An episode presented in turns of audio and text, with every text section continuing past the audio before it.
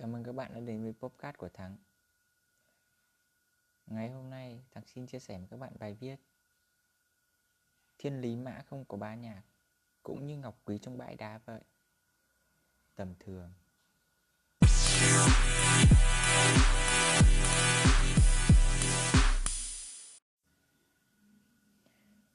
Vào thời Xuân Thu Chiến Quốc, Ở Trung Hoa có một người họ tôn tên Dương Là bậc thầy am hiểu về ngựa chỉ cần nhìn qua vóc dáng, ngoại hình có thể tìm kiếm được đâu là thiên lý mã. Loài ngựa có sức dẻo dai, chạy xa vạn dặm nhưng nhẹ như lông hồng, chân không in dấu. Nên người đời nể phục gọi ông là bá nhạc. Thiên lý mã vốn là tên gọi của một loài ngựa tốt và quý nhất trong các giống ngựa. Nhưng rất ít người biết được nó. Xong mà nhờ có bá nhạc ấy, thì thiên lý mã được phát hiện và trở nên nổi tiếng quý hiếm trong dân chúng. Bá nhạc vốn là người say mê ngựa. Vườn nhà ông rộng rãi nên ông cho xây rất nhiều chuồng ngựa rồi đi tìm kiếm những chú ngựa ông cho là tốt về nuôi. Có khi ở trong nhà có đến vài chục con. Để chăm sóc chúng được tốt, ông tìm hiểu và đọc sách, đúc rút kinh nghiệm, trở nên một người am hiểu và đoán biết tướng ngựa rất giỏi.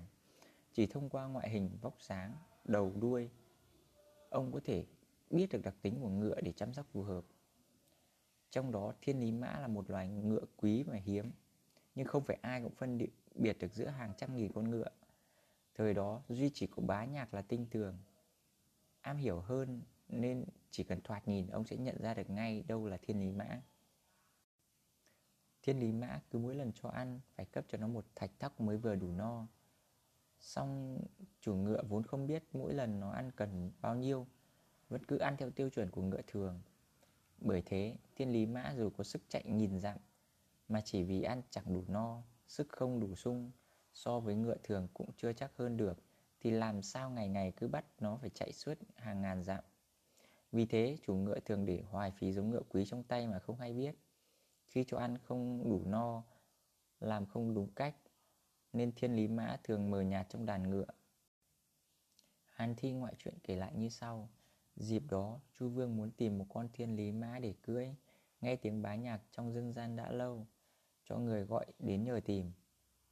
Bá nhạc không quản ngại đường xa, khó khăn lặn lội tìm khắp nơi để tìm được con ngựa ưng ý cho đế vương. Ông mất rất nhiều thời gian và công sức nhưng vẫn không tìm được con ngựa nào ưng ý dâng lên vua. Một hôm, bá nhạc đi gặp một con ngựa ký già bị người ta bắt kéo một xe mù. Móng nó duỗi ra, Đuôi cụp lại thở phì phò, Đầu gối khuỵu lại, Mồ hôi giọt xuống đầm đìa. Giữa dốc, nó thụt lùi. Dáng đội càng xe nhưng không lên được nữa. Bá nhạc trông thấy xuống xe ôm đầu nó mà khóc. Cởi áo ra mà lau mồ hôi cho nó. Con ngựa như gặp được chủ nhân hiểu nó.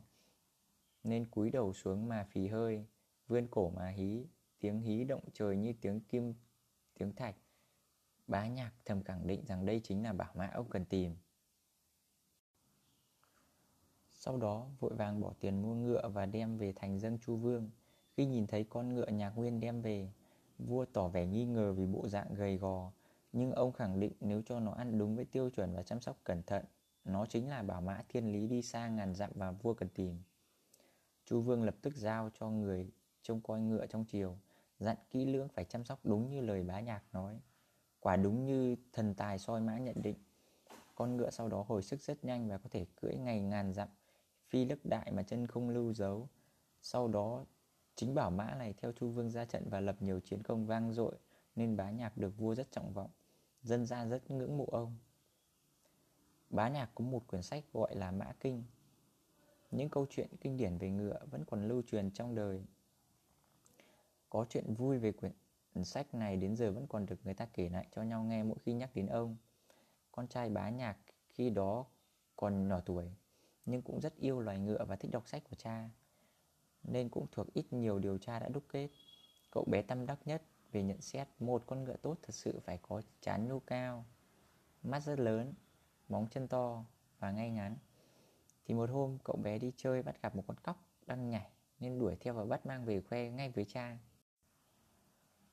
Con bắt được con ngựa hay và nói rằng chỉ có điều chân nó không được to mà thôi. Bá nhạc không biết phải giải thích với con như thế nào. Đành nói rằng, con ngựa này cũng tốt đấy, Nhưng nó hay nhảy quá, Không ai cưỡi được nó đâu. Với tài xét đoán ngựa và uy tín của mình, Nên mỗi khi ông dừng ở đâu xem ngựa Thì ở đó dân tình kéo đến rất đông Để xem và nghe ông nhận xét. Vì thế nên có người bán ngựa đã biết được nhờ thương hiệu của ông để kinh doanh. Có chuyện anh chàng dắt ngựa ra chợ bán Nhưng đứng 3 ngày mà không ai đến hỏi mua. Bèn đến nhờ bá nhạc Mời ngài đi một vòng đến chỗ ngựa của tôi đứng. Lúc đến thì nhìn tôi rồi đi qua, Sau đó ngoảnh đầu ngó ngó tôi. Chắc chắn tôi sẽ cảm ơn ngài rất hậu. Rồi bá nhạc nhận lời đến. Ông đi đến bên con ngựa, Lim dim con mắt nhìn một hồi. Lúc đi qua lại quay mình đưa tay vẽ từ trên xuống dưới trên mình con ngựa một hồi, Rồi mới bỏ đi. Bá nhạc vừa đi khỏi thì có rất nhiều khách chen nhau đến mua, Vây quanh bên chủ nhân của con ngựa coi ngựa và hỏi giá. Lập tức giá của con ngựa tăng gấp 10 lần bán vèo một cái xong ngay. Ngày nay, người ta thường ví bá nhạc tìm thiên lý mã, Là mượn truyền thuyết về nhân vật này để nói về những người giỏi trong thiên hạ không ít. Xong tìm được những bá nhạc biết chiêu huyền đại sĩ thì cũng cần những người tài. Nhưng cũng đừng vì mình giỏi. Mình là thiên lý ma Mà phải quyết tâm đợi bằng được bá nhạc đến chiêu hiền à, tôi xin kể cho các bạn một câu chuyện như sau. Có một con thiên lý mã đang đợi người ta đến phát hiện ra nó. Một thương nhân đến nói ngươi đồng ý theo ta chứ? Con ngựa lắc đầu ta được đường là thiên lý mã làm sao có thể chuyển hàng cho một người thương nhân? Nhưng một binh sĩ đến và nói ngươi đồng ý theo ta chứ? Con ngựa lắc đầu ta đường đường là thiên lý mã làm sao có thể đi theo một binh lính tầm thường? Một người thợ săn tới Ngươi đồng ý đi theo ta chứ? Con ngựa lại lắc đầu. Ta là thiên lý mã. Làm sao có thể đi theo làm khổ sai cho một tên thợ săn? Ngày này qua ngày khác, Năm này qua năm khác, Con ngựa vẫn chưa tìm được cho mình một cơ hội lý tưởng. Thì có một hôm, Có một khâm sai đại thần Phụng mệnh đi tìm một con thiên lý mã. Con thiên lý mã tới tìm khâm sai đại thần và nói, Tôi chính là con thiên lý mã, ngài đang tìm kiếm đây. Thì khâm sai đại thần hỏi Ngươi thuộc các cung đường của đất nước ta chứ? Con ngựa lắc, lắc đầu. Khâm sai đại nhân lại hỏi Vậy ngươi có kinh nghiệm đánh trận chứ? Con ngựa lại lắc đầu. Khâm sai đại thần lại hỏi Vậy ta cần ngươi có ích gì? Con ngựa nói Tôi là thiên lý mã Có thể chạy được 800 dặm mỗi ngày. Khâm sai đại thần để con ngựa chạy thử một đoạn đường xem sao. Con ngựa lấy hết sức chạy về phía trước Nhưng chỉ chạy vài bước đã thở hổn hển Mồ hôi ướt đẫm.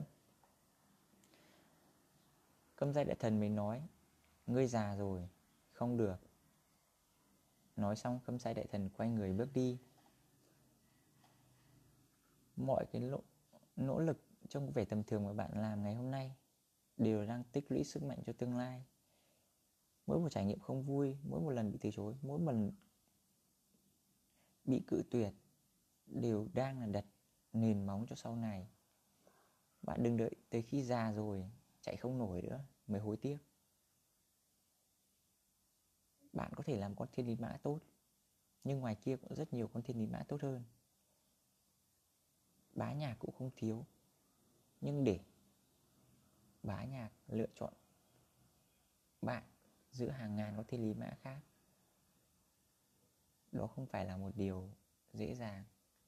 Và nếu bạn cứ ngồi chơi và nghĩ rằng mình giỏi thì kết quả sẽ không đến với bạn. Và bạn sẽ lãng phí cái năng lực của bạn. Bạn sẽ già đi và chết đi mà không tạo ra cái lợi ích gì không tạo ra cái giá trị gì. Bài chia sẻ ngày hôm nay đến đây là hết rồi. À, hẹn gặp lại các bạn trong các bài chia sẻ tiếp theo.